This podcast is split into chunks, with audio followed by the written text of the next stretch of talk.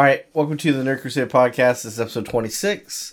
Uh, this week we're going to be talking about Witcher, Secret Invasion, and Oppenheimer. Uh, we'll give you a kind of spoiler free review and then we'll d- dive into uh, Oppenheimer with spoilers afterwards. Um, so uh, we're going to start off with like the worst of the stuff, which is Witcher. oh, yeah, and Courtney's here with me. Thanks You're for the introductions there, Ian. Yeah, so we're gonna talk about Witcher first. Uh, Yes. As Courtney said, the worst of the three. Uh, basically, episode three is called Reunion, Mm-hmm. and basically nothing happens in this episode except uh, in the last five minutes. Yeah, where S- uh, Ciri runs away from Yennefer and uh, And the gets mages. and the mages and gets chased down by the Wild Hunt, and Geralt comes and saves her. yeah, this is the first time we see the Wild Hunt whatsoever. If you played the games, or at least played three, you know who the Wild Hunt is, or two and three. Uh, I believe the Wild Hunt is. Yeah. And, um, but this is their first appearance, and they're chasing down Ciri and wanting her to join them. Um, she thinks it's an illusion, but then is shocked to find out that they're actually really real when Gerald shows up and saves her saves her from them. Um, why she's running away from Yennefer this time is because they're going to take her to the mage's place, but like Yeah. I think she says that the mages are going to just use her anyway for their own means. Yeah, so she's like, "Well, fuck that." She doesn't want to be a mage, so she doesn't want to go through all that bullshit. yeah, she doesn't want to be a princess. She doesn't want to be a princess, so she doesn't want to like go back to Nilfgaard or or Cintra, wherever she was originally from. Yeah. Um, has no interest at all with the elves. Um, they had like some little side adventure of her wrestling a, a wyvern for some reason, but it was pointless. Uh, it just was a reason. Filler. For, it was a reason for her to call Yennefer back and Gerald back. Um, the girl who who thought she was Ciri at the end of the last episode, yeah, it turned out she was put under a spell, and there's a witch that was controlling her. Another mage who doesn't have a face apparently, who's working with uh, the bad guys, who is not Nilfgaard, but is someone else working with Nilfgaard for their own means or whatnot. Um, basically, like the whole story of the witch of the Witcher, as far as it, it contain, concerns Cirilla or Ciri, is that everybody wants her for something, and the only person that wants her to make up her own mind is Geralt. Yeah, and wants and whatever she decides, he's gonna help her do it. Everyone else wants to use her like a like a pawn on a chessboard for something, and it's very clear that she doesn't want any of that shit. yeah, and Gerald is Gerald. Sorry, is the only one that wants her to be able to make her own decisions. Yeah. Um. So at the end of this, the Wild Hunt shows up. Ger- Geralt saves her, and then they're reunited. That's the big reunion. And it's like, yeah, just stay with this guy. He'll keep you safe. Yeah, And now that the Wild Hunt's involved, that's another faction that nobody has even thought of or has even mentioned of. Technically, Geralt should know who they are, but that's from the video games and the book lore. Mm-hmm. He has not interacted with them at all in the series yet, Right. except for right now. But I'm assuming he knows exactly who they are. I would hope so. Yeah. They'll probably explain that maybe more in episode four, but we'll find out next week Yeah, because we're taking it slow. there's only two more slow. episodes left until like. But I think next week also the rest of it comes out, which is the last three episodes. Oh, okay, Yeah, on the 27th, uh, the rest of it will Ah. will come out. perfect timing then. Yeah. So we'll be finishing that up as it goes. But yeah, that's The Witcher season three. It's still mediocre. We're basically watching it for Henry Cavill and see that what action they put in because he is really good with all the action scenes.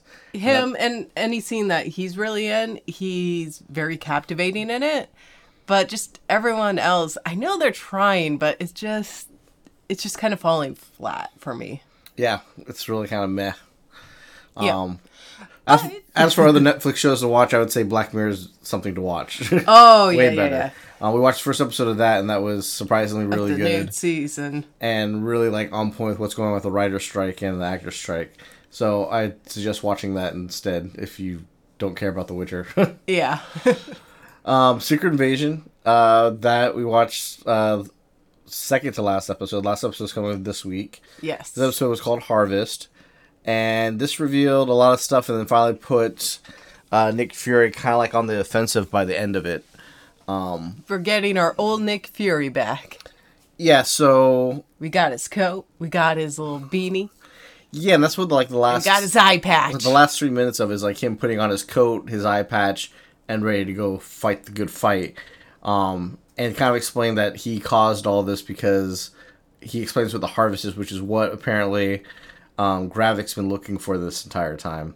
Yeah. He- there's a guy who was sending out, kept saying, "I can't find it, I can't find it." Well, he finally comes back and uh, is mad at Gravik for like saying it's not where he th- where he thinks it should be, to where Gravik ends up killing him, and then there ends up being a rebellion against Gravik from the other Skrulls saying like he's a fucking psychopath, which yeah he is, is. and he's made very clear he's willing to sacrifice all of them for his cause, which he ends up doing since he didn't get the. Well, he doesn't sacrifice all of them. He just sacrifices the few that attacked him in the cafeteria. Yeah, he kills those immediately, but his pl- next step, though, in this plan, is to sacrifice them all if he doesn't get what he wants. Yeah, but they don't know that. Yeah, um, because since he didn't get the president, uh, and the president's technically in his hands because Rhodey's with the president and Rhodey's a Skrull, uh, but they've played out. Uh, he played his card with Fury, saying, "Okay, here's your choice.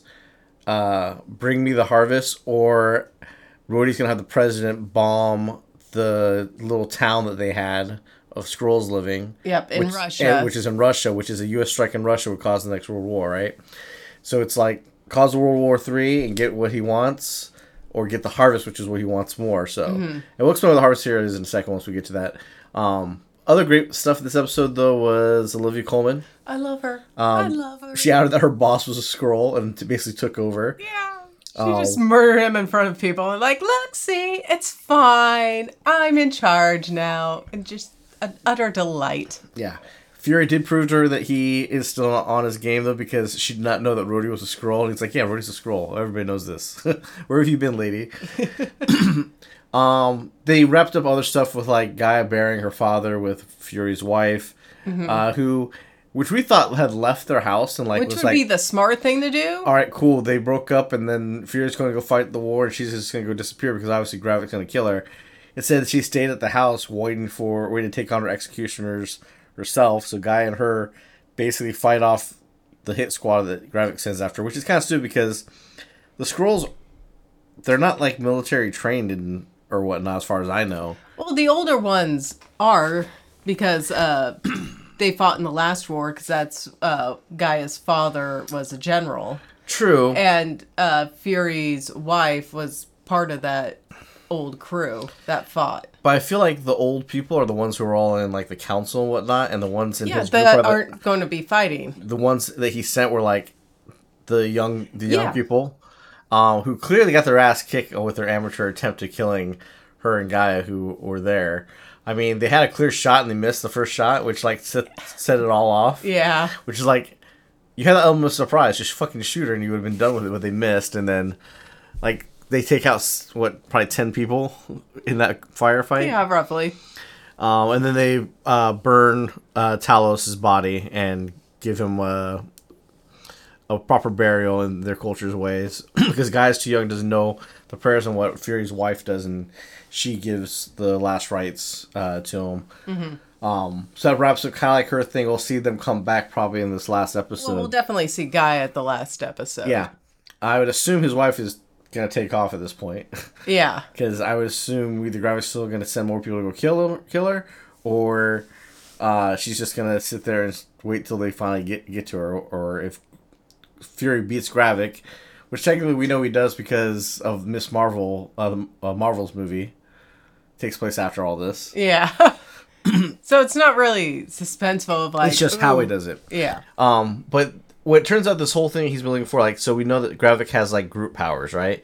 And I want to be clear that Groot and other powers. yeah, like the healing seems like it was. I don't know if it's a Groot thing or if it's a like No, it's like Mandalorian or not Mandalorian the thing, but Mandarin, Mandarin thing. guy from uh, Iron Man That's right. 3. Because how he glows, and also when Guy got shot, how she glowed, it was kind of the same. and she had said that he had gotten the DNA of a few different things. Yeah. but I don't recognize the name of any of it.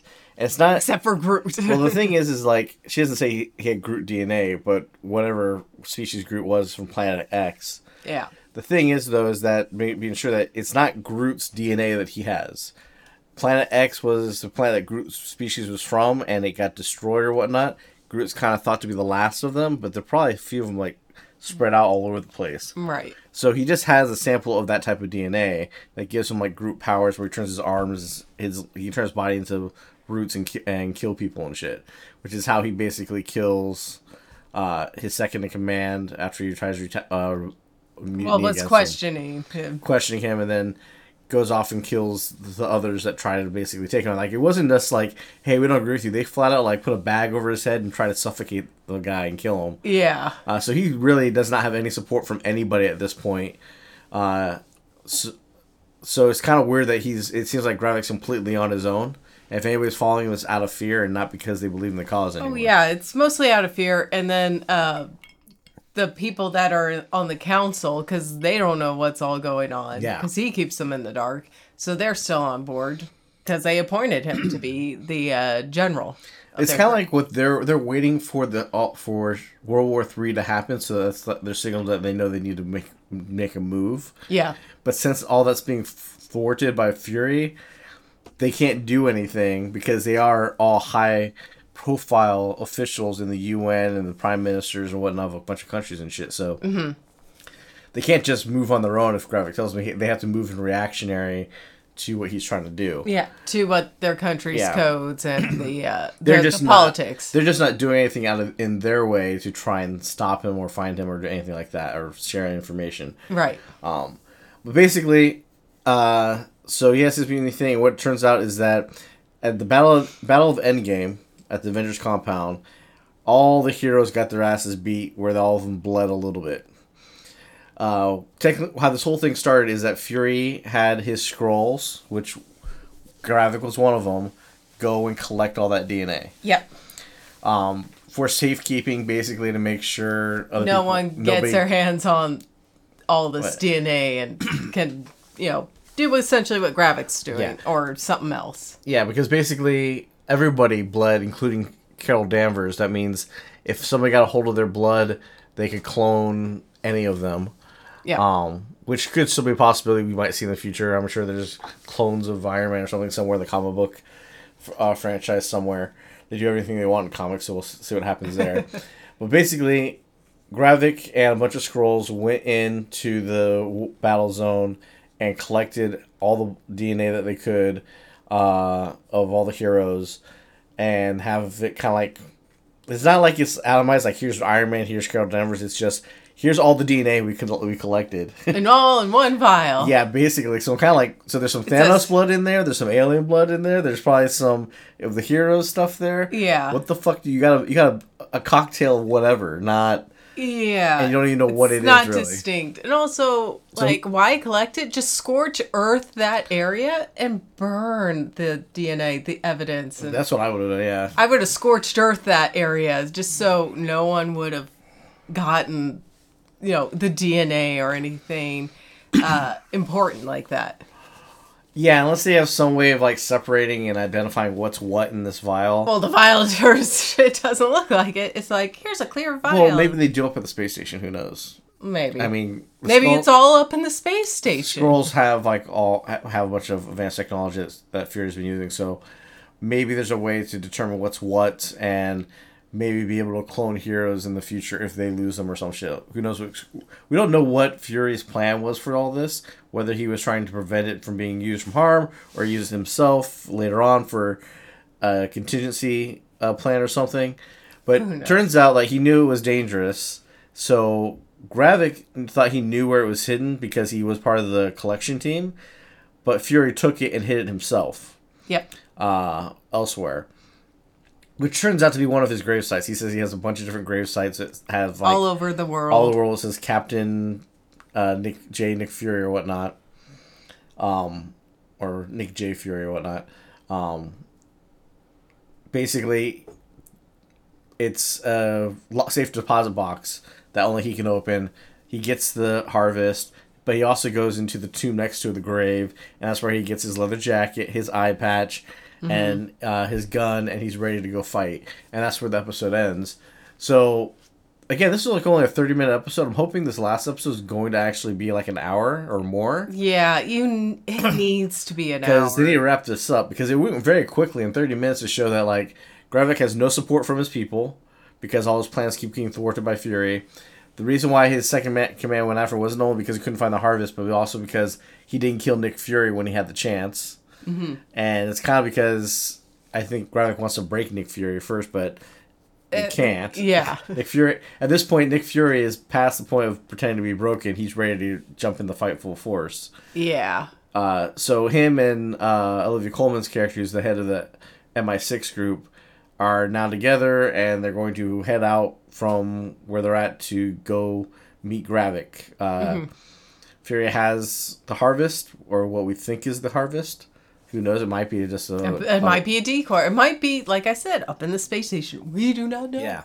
So he's going to go uh, meet with him because Gravik made the deal of either give me the harvest or I have the president blow up Uh, Russia. Ru- blow up a Russian facility and kill all the Skrulls. Um, that kills his opposition, that uh, which was his home base that all mutiny against him. Yep. But also means U.S. strike uh, Russian soil, which causes a, a war. While as Rhodey also put out the video of Nick Fury killing uh, Cobie Smulders is her name, but uh, the can't, I can't remember I her can't name remember off the top of my head. either. But she's got credits in five episodes because they keep replaying her death.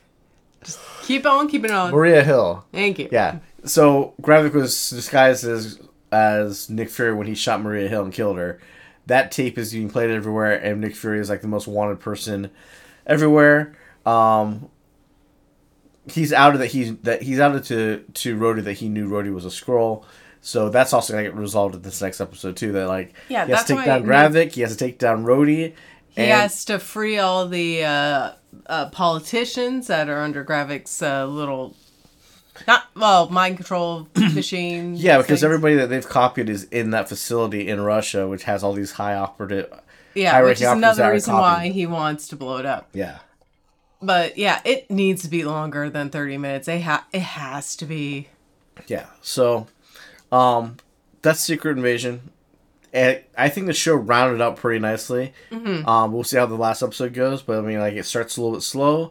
But I think like this would have been a great show to binge watch all the way through because It starts off slow, but then it it, really does up. pick up and like end of two, episode two and into three. You're like, all right, I'm into it. I get what they're going for. Yeah. Um. So, I definitely still recommend the show. If you haven't watched Yeah. it yet, definitely wa- watch it. If you want to wait till the last episode comes out this week, that's fine, and then just binge watch the whole thing. It'll probably be worth it to watch it all as one piece rather than uh, split up episode by episode. Um, but that is one of the things that we kind of tell in the stream. Where like when they have faith in a show, they'll trickle out episodes. When they don't have faith, it's like, yeah, here's all It's of it all dumped. and like just take it or like season three of The Witcher, they know everybody's gonna drop off after season four, so to try and get two big bursts, they cut off the season, its last three episodes, and then they're re-releasing it a month later. So like all episodes came out, or one through five came out June 29th. On the 27th this week, the last three episodes of Witcher 3 will come out to round out this season. Everybody's gonna watch those, give their reviews and all that stuff, and then the show's gonna be dropped like like Like hot a hot potato. Yeah, nobody's gonna watch season four. No. except for like maybe people who've never have any contact with the original material. Or hate watchers. Yeah, people like that that would continue watching it. Yeah, Well, that's why people watched Velma was a hate watch Yeah. and a report on it. Yeah, and like so that's probably the I would say only real people that would. I gotta assume because there's people out there who thought the Halo show was good who don't know anything about the lore, thought that that show was done really well, and like it, and was gonna watch season two. That there's people who've never heard of The Witcher have watched this show and think, oh, this is a good story. Yeah. And the only reason why we hate it is because same reason why Henry Cavill hates it. They've gone against what the storyline is, yeah. and they're trying to like rectify shit in season three to put it back on track. Um, and now they're they're adding like the big bad, which is the uh, wild hunt. So get people hooked again. But honestly, just play the play Witcher three if you want to know what the fuck happens in the yeah, story. just go it's play much the Witcher better. games, preferably three, because it is better rounded and uh, a great story. Yeah. Uh, so the last thing we saw this week was Oppenheimer. Which was actually surprisingly really good. Now I would say there's two different. there- There's been like some varying reviews. The most overall, most people have said it's a really good movie. Um, some people have uh, had poor reviews of it, but I think it's because there's an expectation based off of the hype on this. the hype and the and how they viewed like other Nolan films. yes, Because this is, this is a Christopher Nolan film, obviously, but it is done so much more differently than his past, even compared to Dunkirk, which is a was a historical uh, film as well. But just how he edited it and how everything plays out, it is completely different from what he's done in the past. And it gave that slightest memento vibe, especially in the beginning. But like at the end, it was like, this is a completely different feel, di- completely different uh, Nolan film that everyone was used to. yeah, this movie is really really good. I def- we definitely re- recommend watching Loved it. it. Go see it. In the It's theater. long, but it is good. It is a long movie, but definitely good and definitely worth watching. Um, but this is not like other Nolan films, like you said, where he showed us something we've never seen before. Like Inception was something like playing around the dream with dream worlds and uh, showing us something crazy. Tenet was playing with forward and backwards of time and stuff and really wrapping around, around your head around it. And well, both of those were science fiction. yeah, and like so even that solid science fiction, even with the uh, the Batman uh, films that he's done, there was like a bit of like disbelief you had to do with it too.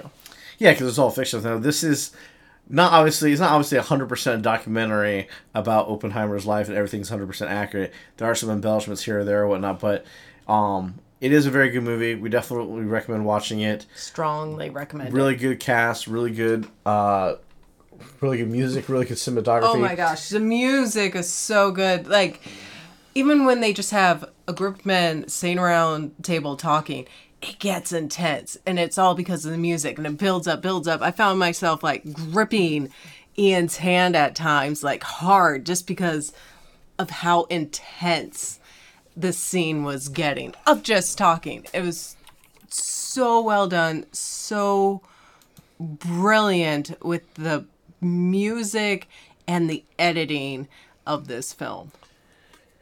Now, what's really interesting is obviously Cillian Murphy plays Oppenheimer. Robert Downey Jr. Uh, plays Lewis Strauss, uh, who we'll get to when we get to spoiler stuff about like why it's such a big part. But what I noticed is that um, looking at some documentary footage of who's of Lewis, Lewis Strauss, it's funny. Uh, Frank Lang- uh, Langella actually looks more like him, but Frank Langella is Yeah. probably really really old right now. So uh, Robert Downey Jr. playing him still did a very good job. But like old man uh, Strauss actually looks a lot like Frank Langella does. Yeah. Uh, at least how he did in like the movie Dave. Um, I don't know how how he looks right now. I think that's probably why they but it down. yeah, that's probably why they went, with- went with it, and they had to uh, show him as being younger. Mm-hmm. Um, but this is definitely a good movie. Go see it. Um, Yep. Strong recommendation of a yes. Definitely do. And from this point on, we'll uh, be talking some spoilers uh, about the whole movie. I would say the one thing that people like, people who had a negative reaction to it might be is because this movie has no CGI in it, supposedly. I still think the last shot with like the Earth and the atmosphere, well, that's probably CGI. Maybe, but it could have been done practically, like um, a model. Yeah, I pot- noticed that he used a lot of models, Yeah, he which did. was so nice because you see that real fire interacting with real wood and is mm, beautiful. But the thing is, all right, they hyped up so much. Oh, he created an atomic explosion practically. Yeah. and you're like, oh, how is he going to do that? And you're, and honestly, like going into, I think a lot of people thought, I'm going to see an explosion, a nuclear explosion in this film that I've never seen before because it's done practically. Realistically, it's an explosion. It's nothing you haven't seen seen before. I when that happened, I was like, okay, this didn't blow my mind. Where's the big crazy? The, where's the crazy visual effects I'm supposed to, I'm supposed to see here? Like this is it's an explosion. Yeah, that's what it. That- that's, that's- all it really is. It's a destructive explosion. Yeah. that killed millions of people. but like you don't get you don't they don't show like the destruction of Hiroshima or Nagasaki in this movie. No. they focus on the Trinity bomb, which was the test site bomb. Yep. and that's the one that he, they yep, did all practically. They, yep, all they focus really on is the uh, the town uh, where they developed uh, the Manhattan Project. Yeah, and that's all what this movie is about: is Manhattan Project and like what happens after. Yep. Um, the big thing, like I said, is that if you're going in this hoping to see like some crazy special effect that you've never experienced before, see something new, you're not going to get that. Um, you're going to get a really cool see- scene and sequence, and how they filmed it is really really cool.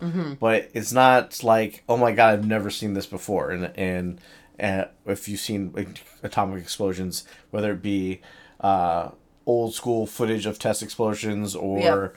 or fanciful ones done in TV and movies like Godzilla or whatnot, you aren't going to be blown away by the explosion.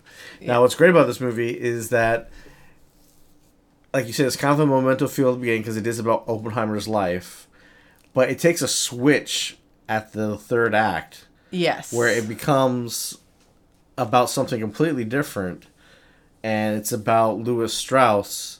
And Oh, ha- now we're getting into spoilers. So. well, I already said we're talking about spoilers. Oh, okay. So, So, now we're here's the switch into to, to Strauss and where he's uh, going, where he gets rejected for a cabinet position because he's trying to become the head of commerce. He Mm-hmm. was offered, I think, oh, looking at the history, he was offered like Secretary of State. He was offered a bunch of different positions. He all turned down. He wanted to be head of commerce.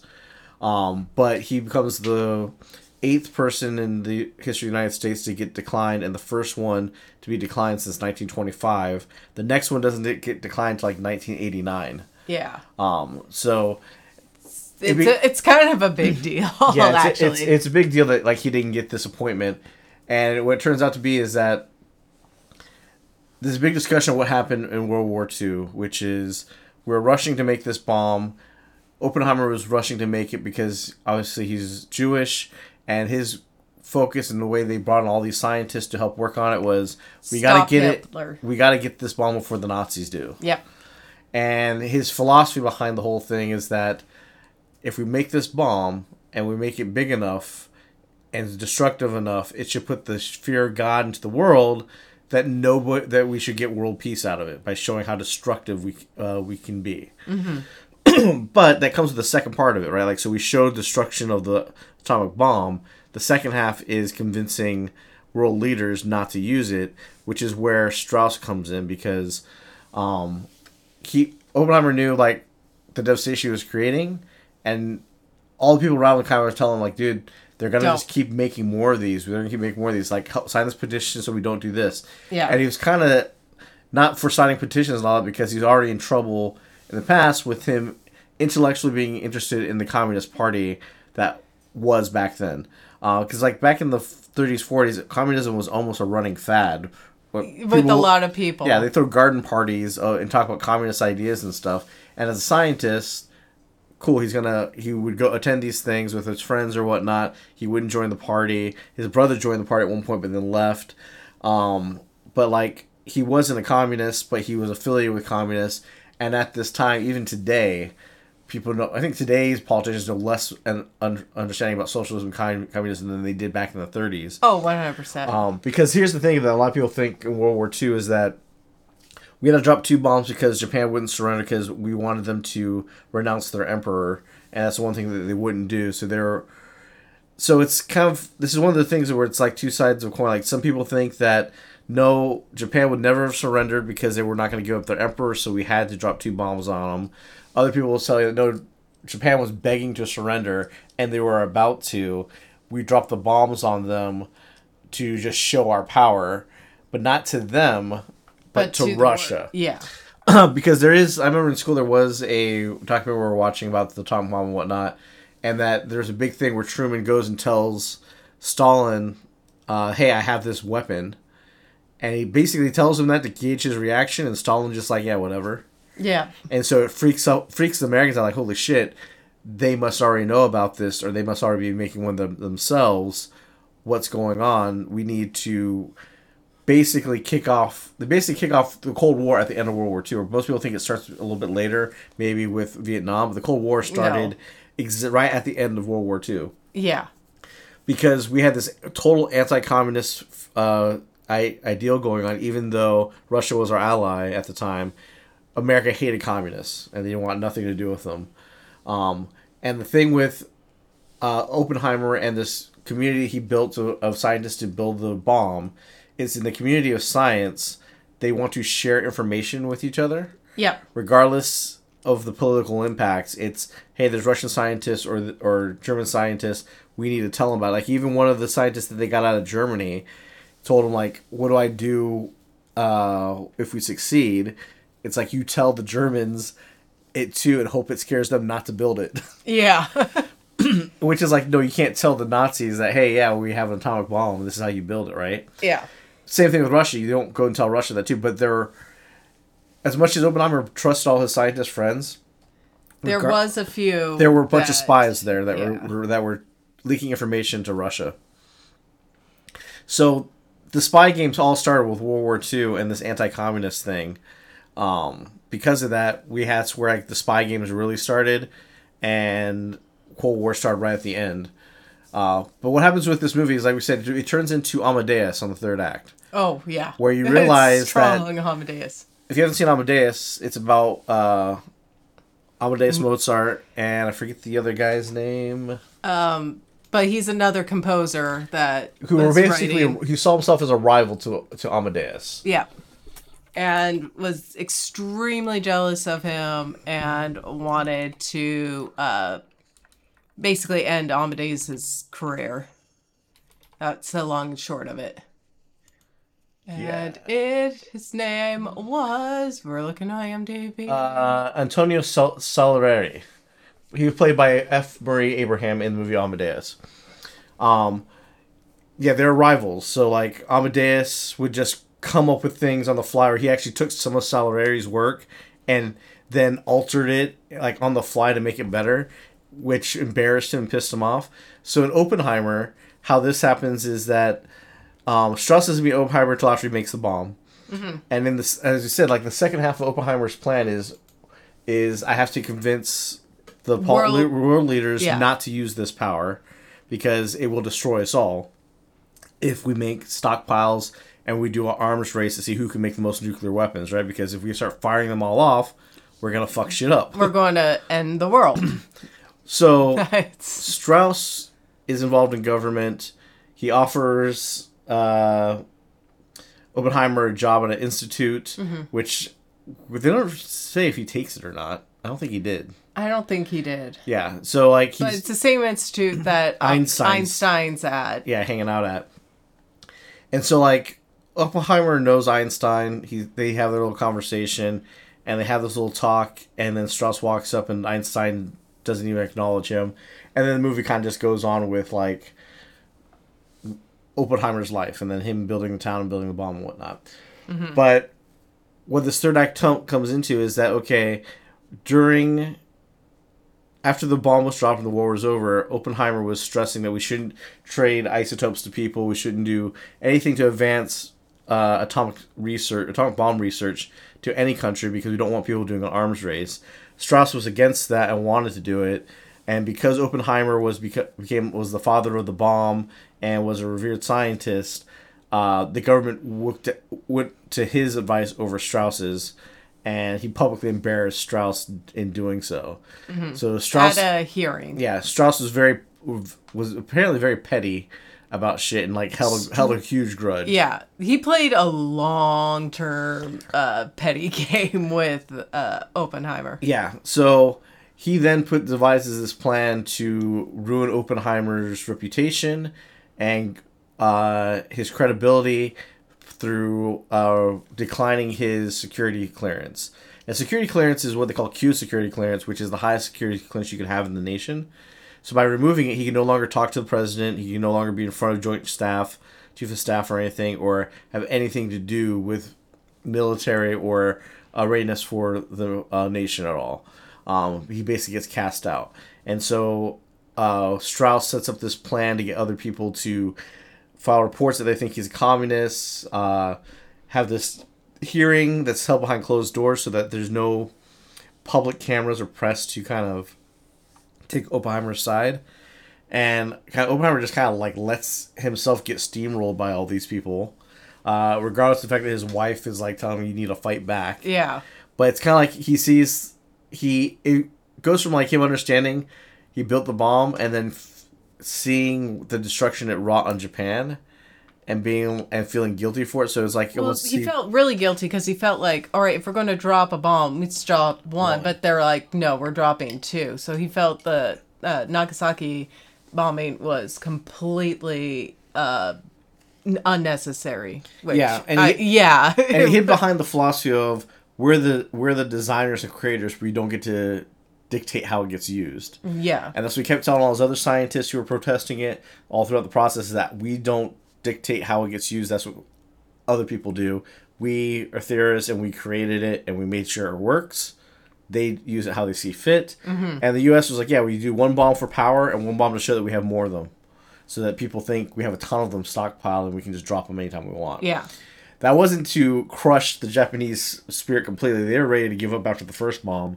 The second one was to let Russia know that, yeah, hey, we have more of them yeah. and it's not that we just had one bomb and we dropped it off. And that's where the Cold War starts, where it's like Russia, we have more of these. It's the arms race is Yeah. what it helped kicked off the So like yeah. Oppenheimer getting steamrolled by this board to lose his security clearance, and him just like letting it happen is like him taking this penance for the death and destruction his invention has caused. Um, it's done really, really well, and even though his wife and everybody's telling him that he needs a fight, and then it looks like hey they can't win this, um, it ends up happening.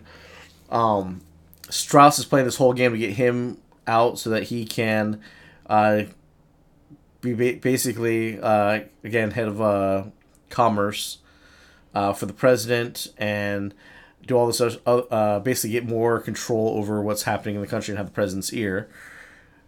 But at his confirmation hearing, um, one powerful thing about this movie is that there's there's actors here like um, Emily Blunt. Oh, she was wonderful. She Who, was like- Kitty uh, Oppenheimer's uh, wife. Yeah, and then I can't see his name here because it's not listed on the front cast. But the guy who played F- uh, Freddie Mercury,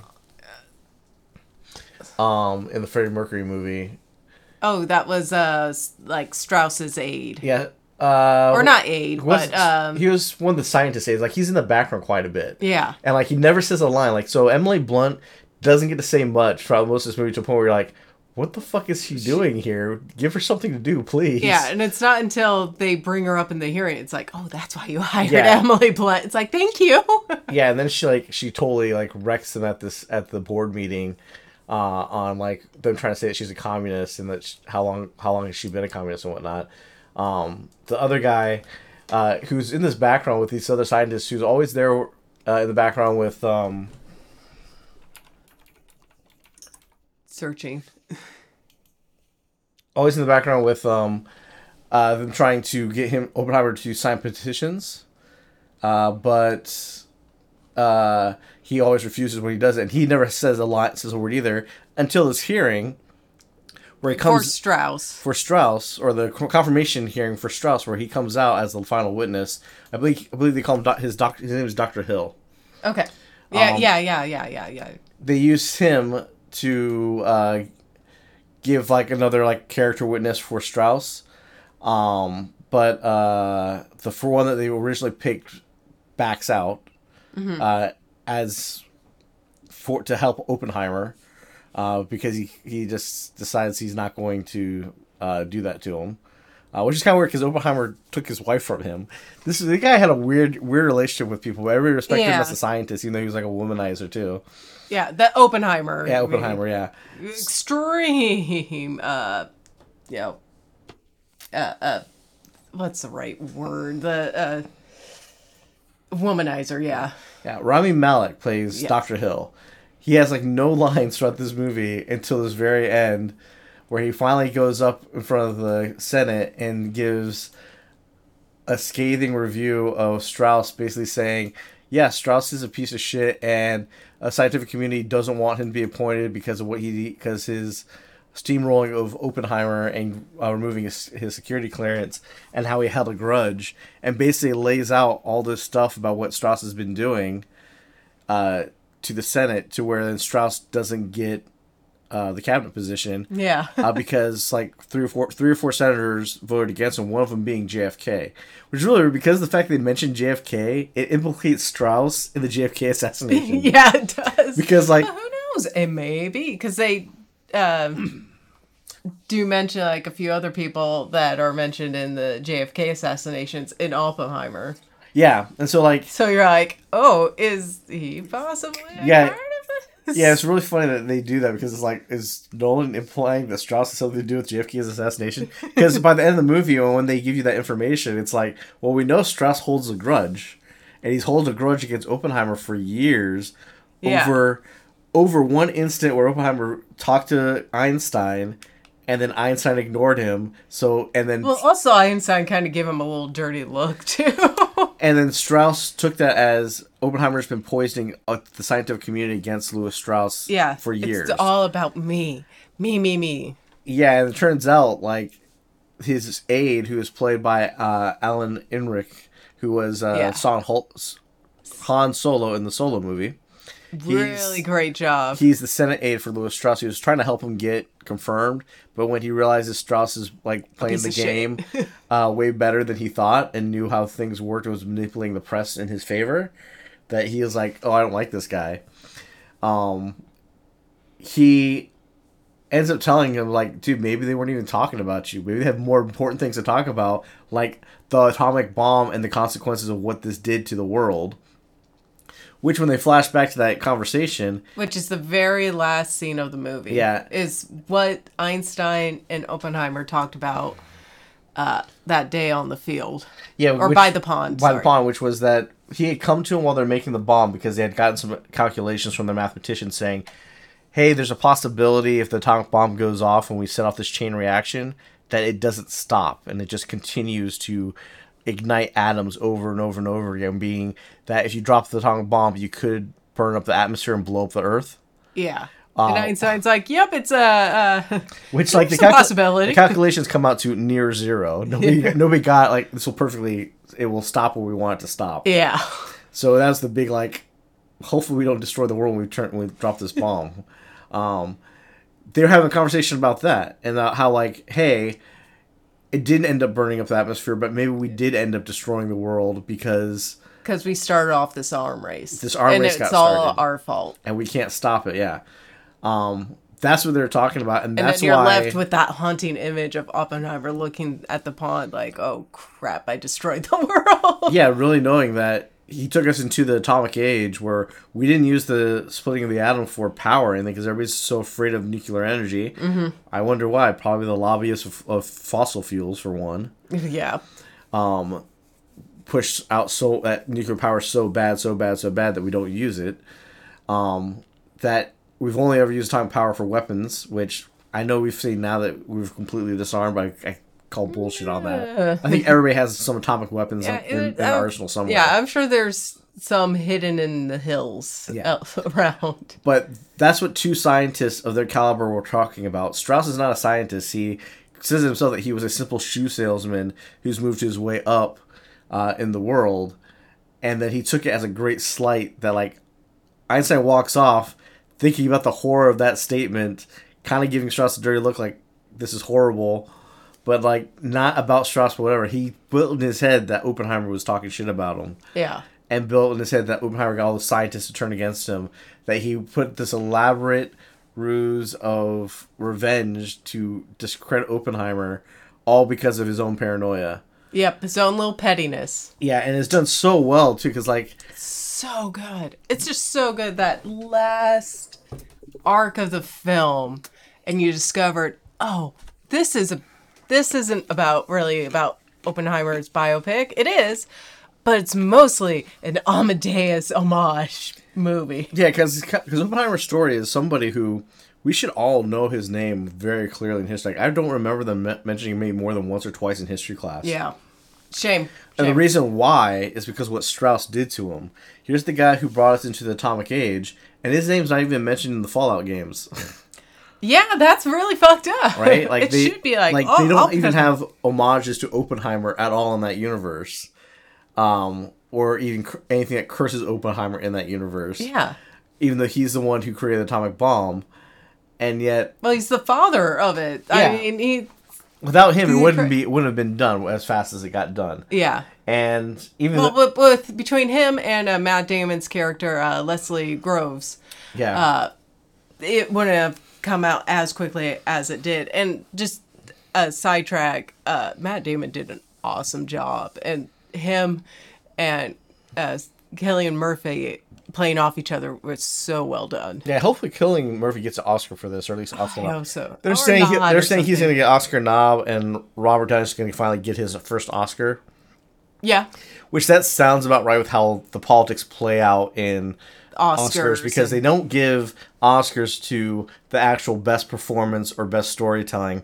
They play their little fucking political game like, well, you've never been nominated, so you can't get you can't win. You'll get nominated, and someone else who's been nominated a billion times who hasn't win, won. We'll finally get They'll get this. they'll get for their small role in this huge fucking movie. Where as great as Robert Downey Jr. is, he's not in this movie as much as the focus as fucking Cillian Murphy is. Yeah, he's the very last act. Well, he is definitely would be a supporting actor role, and he does an awesome job. Because he because that last uh, act, like last the end of the second act and into the third act, it really pumps into like you know his character a lot and why the this film is the way it is. But it's almost to the point where like you're wondering like why do we care about who the fuck Strauss is? What what's going on? Why do why why are we talking that's to why him? it's such a great twist. yeah. Um so it works really well. And like I said, it's not like any other Nolan movie you've ever seen before because it's not fantastical. It's not seeing something you've never seen before. It, but still has that great twist, but it's not as crazy as Memento was with this Yeah. twist. Like I said, the only like memento feel was uh the editing with the jumping around, and that was especially true in the beginning. Uh because you were a little bit lost, like, okay, where direction are we going with this biopic? And then you s- start to get into the groove of it. Uh, yeah, but I thought it was so well done, and you should see it on the big screen. Yeah, I mean, like Cillian Murphy kills it here just as well as he d- as bad as much as he did in Sunshine, which I think my other favorite movie with him in it. Yes. Like I think Sunshine, he should have got nominated for an Oscar Mm-hmm. there. I hope he wins an Oscar for this one because he did a great Beautiful. role. And this is like the this is- for it till now, unless he does something better in the future, is the quintessential Cillian Murphy role. Mm-hmm. This and Peaky Blinders are the two things he'll be known for. Um, it is amazing. Um, Robert Downey Jr. like proves that he can act, he can still act. Like he even he said being Iron Man uh, ruined his acting ability because his character of himself and uh, and Tony Stark were so much alike that it wasn't hard for him to play the character. But yeah, Where playing Lewis Strauss is a completely different personality from who he is. Um, so he actually had him st- stretch his acting legs again. Um, but Robert Downey Jr., great actor, should have got definitely Oscars in the past. Um, if he gets Oscar for this, that'd be great. But definitely, Cillian Murphy should get Best Actor. Yep. Because this movie is amazingly awesome. I'll probably go see it again in theaters if I could. Um, it's well, we still need to see Barbie. yeah, it's it's definitely a really really good movie. Yeah. Um, definitely not what you expect, and definitely shines a light on the temperature of the world and social politics in the 1930s through through 50s. Yep. Uh, especially with the fear of communism. Like, I'm not saying like nobody here is like for communism for communism as we see it in Russia because they they fuck up that experiment over there. Oh, where- 100%. where They the fucked rich- it up there. They fucked it up in China. They Yeah, like com- communism doesn't work on a large scale, basically. But the idea of communism, where how they're talking about in the tw- in the 30s here and the 40s here, was that they were literally just talking about unionizing the scientists yeah. for them to have a union, and that was communist talk. All right, we talked today about how like Starbucks wants to unionize, people at Amazon want to unionize, and like the corporations are trying to shut that shit down. Mm-hmm. Well, we're seeing right now with the writer strike and the actor strike why unions are good Yeah. it's not a communist co- concept to have a union. Uh, and even like our, our social programs, which we see working places like Canada and the UK, where they have national health care, that's not a communist country. No. It's and that's it's not a socialist country either when they have social programs. Yet we have politicians today, especially the Republican Party, who wave that communist flag, saying "fear it, fear it, fear it," still trying to fight this Cold War. Mm-hmm. Where it's like, dude, get over this shit. People are educated now. We understand Yeah. how shit works. Um, and that's the problem in the 30s that you couldn't today we can have people can speak up and educate each other and talk about these ideas freely. Where in the 30s and 40s, and with McCarthyism going on, there was no way to do that without people rummaging through your trash, tracking your movements. All the shit that happened to Oppenheimer is what happens to people who are considered possible traitors or spies. Yeah. But like McCarthy and J. Edgar Hoover and them di- uh, invaded people's privacy to such a greater extent than anything that we that happens today. Um, today we just give up our privacy uh, for convenience. Back then, Yes. the privacy was invaded for the sake of national security over a misconception of what communism was. yeah. And that's the thing is that that Oppenheimer was never a communist. He intellectually dabbled to figure out what it was. Yeah, he dabbled to figure out what it was, and he had friends and a relative that were part of it at one point in time. Yeah, His wife uh, was part of it Communist Party too. briefly, but left.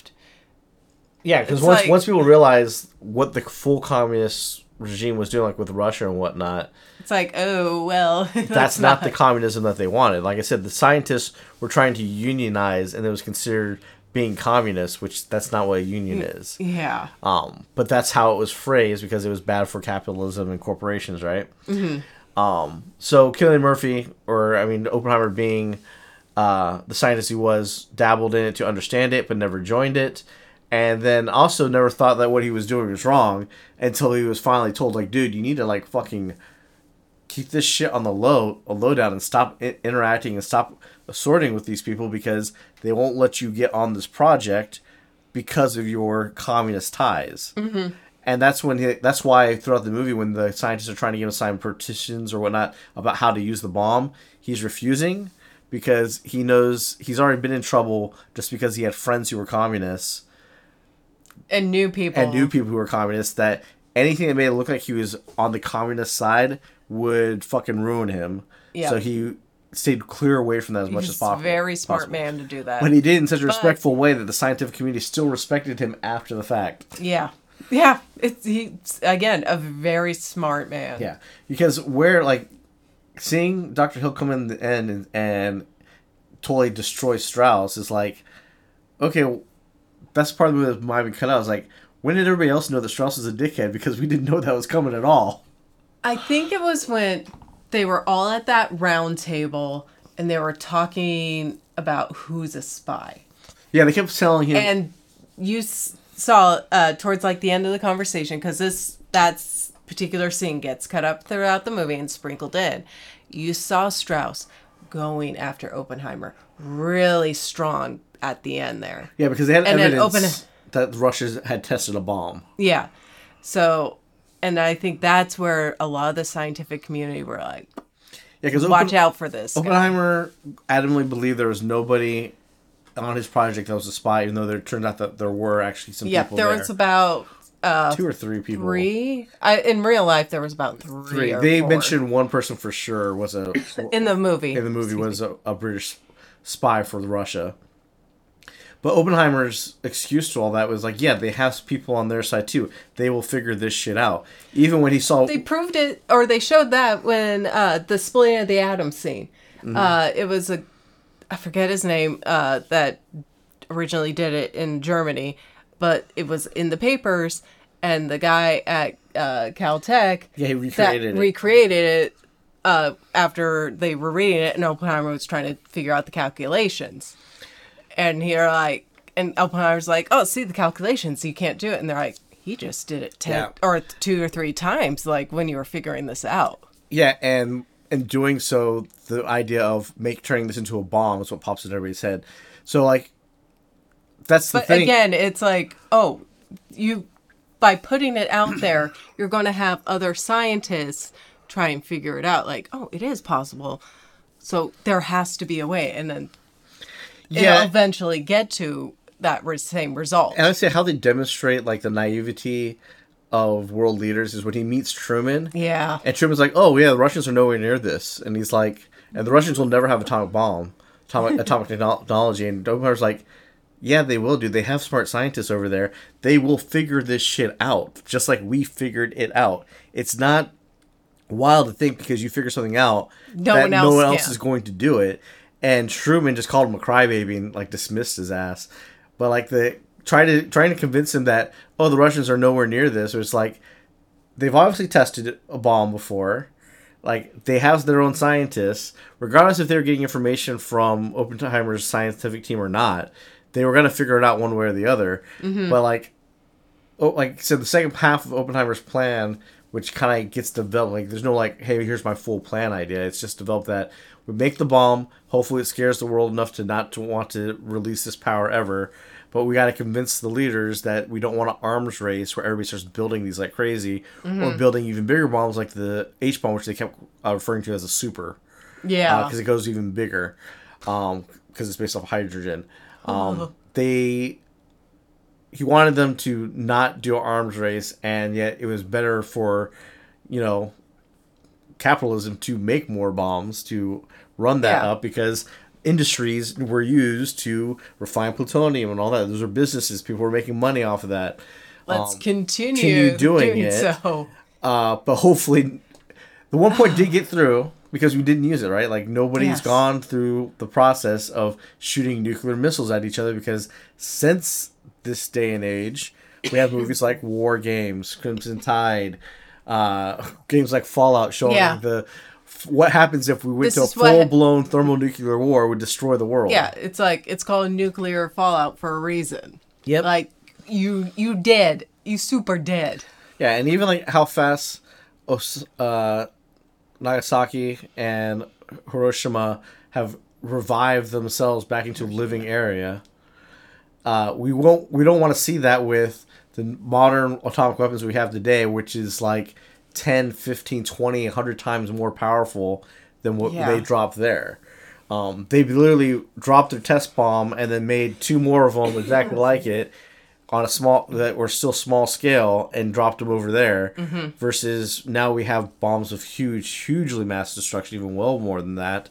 Yeah. That who knows what the nuclear fallout could be from that stuff. Yeah.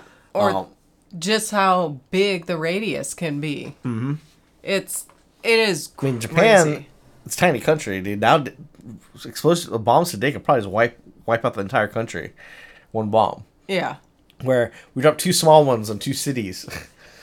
Um, yeah. It's oh boy. yeah, so definitely go see Oppenheimer. Great movie. Beautifully Like I said, it's not like any other Christopher Nolan movie you've ever seen. Um, it takes a different turn at the third act, but it's still a fun ride to be on.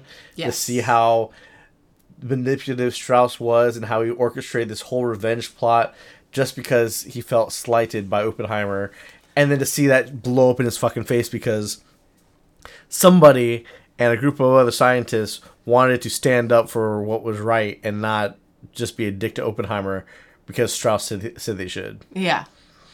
So great Great, movie. Go see it. Um, don't know when we'll see the Barbie movie. Maybe we'll see the theater movie. We'll end up seeing it in streaming or whatnot. Um, But, but, that's been getting great reviews. that's been great reviews as well, well too. receptive as well. So kind of excited to see that if we can. Um, but we'll definitely be finishing uh, Secret Invasion next week. Yes. Um, and we'll be getting through The Witcher. Oh that- boy. At some point. Oh. Uh, but Good Omens is coming up, so we'll definitely be talking about that. I Yes, think that, that comes should out be coming out at the very end of this this week. week. I think. I think it's the twenty eighth. Don't quote me. Then there's stuff like uh, Ahsoka's coming out, I think, in uh, September or August or something like Yes. that. A bunch of stuff is going to be landing here soon. Plus, there's Comic Con, uh, where they're they're not releasing. There's not a ton of movie stuff because the strike and whatnot. But there has been TV show stuff like uh, uh, Derek, uh, uh, Living Dead, uh, Daryl. Daryl, uh, Daryl, uh, Walking Dixon. Dead, Daryl Dixon Walking Dead TV show where Daryl Dixon is in Paris for some reason. How he got there, fucking don't know. But he's in Paris fighting zombies. That's the new TV show. There's a movie called White Dragon by Batson, which is interesting because Batson are the people who did like Batman versus the Predator YouTube videos. Yeah. Like they were making YouTube videos. They've made their own full blown movie. It looks like that looks like half Power Ranger, like half uh. Kung Fu. It was, it, was it's weird. cool. It had it definitely has some well known actors in there, um, which is surprising. but it's independent films, so they can do that, right? And they can. And independent films don't work for the association that they're striking against. So So hopefully we get more independent We get more crazy And more great fucking Tivity Yeah. in movies again. So that's all what's coming next week. We'll have more stuff on what might have been uh, shown at Comic Con. Probably more so in games and in uh, comics stuff because there's not a whole lot of movie things coming out of it because of the strike. Yeah. Um, but we got Secret Invasion's conclusion next week, and we'll see what else we'll, we end up talking about. Uh, you can catch us on our streams uh, Monday through Friday on Nerd Crusade uh, at Twitch, and then you know always catch us at the at nerdcrusade.com and on YouTube at Nerd Crusade. Uh, so check us out. Please leave a comment and subscribe, and we will catch you guys next time. Bye.